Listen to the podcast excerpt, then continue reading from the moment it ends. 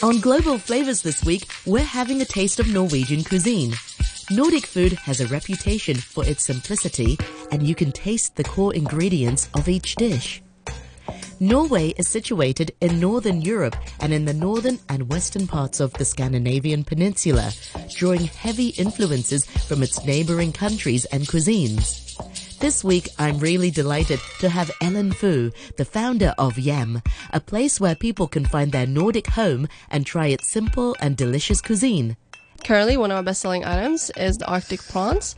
So, just to give you guys a bit more background, um, our items are basically open face sandwiches. So that's kind of like our signature, and then we have different toppings on top. And the Arctic prawn is such a summer dish in Norway.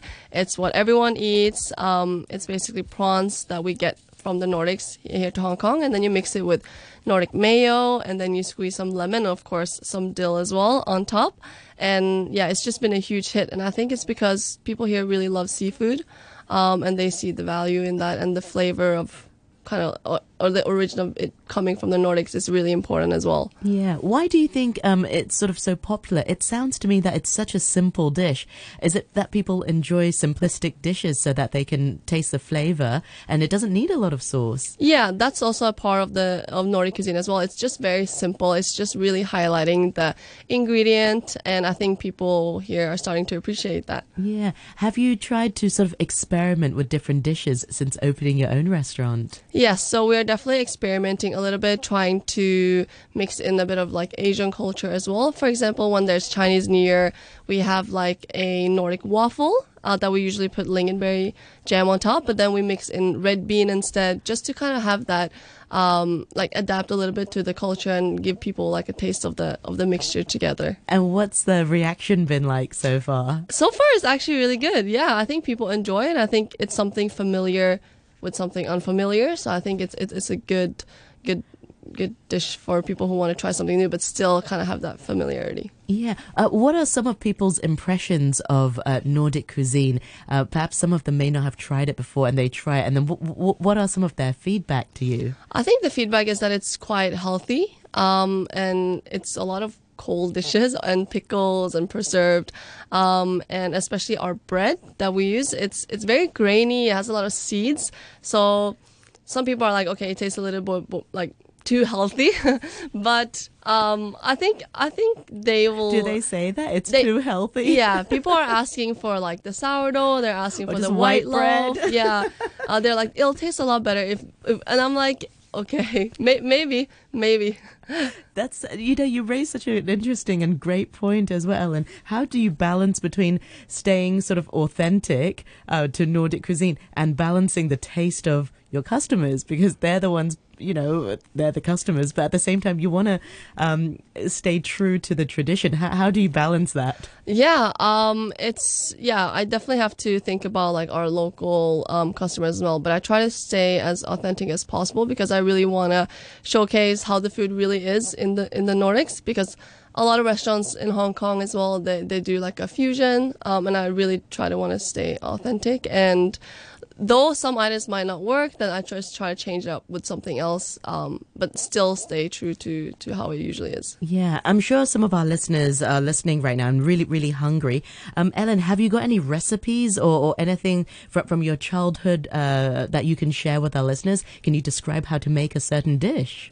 Uh, yeah, sure. Um, I guess maybe the waffle. Yes. Yeah, so the waffle is quite um, simple, but the thing that we use is uh, milk and cream.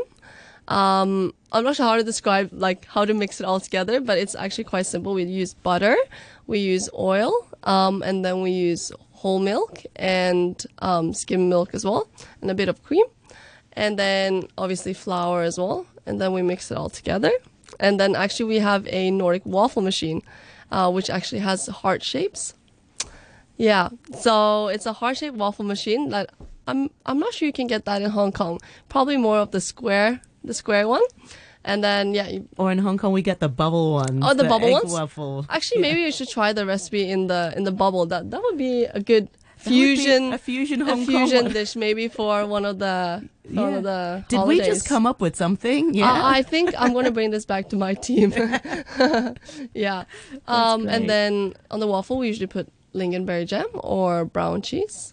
Yeah. Yeah, um, lingonberry jam is a is a favorite as well um, uh, amongst uh, a lot of our, our listeners. I remember uh, them talking. We were talking about jam. Is it quite um, uh, popular here in Hong Kong, or is it something that's quite um, traditional with uh, uh, yeah in, in, in, Norway, for example? It's quite traditional in the in the Nordic countries, yeah, and in Sweden as well. Um, not so much in Hong Kong, I think. It's more strawberry and and Cherry, cherry, yeah. But it's a bit more tangy and sour. That's right. Uh, while maybe the strawberry uh, is more sugar added inside, so it's a bit more sweet. But um, I think so far people do really enjoy it, especially when you eat it together with, you know, uh, the, waffle waffle. to just kind of break it down and the and the brown cheese. Yeah.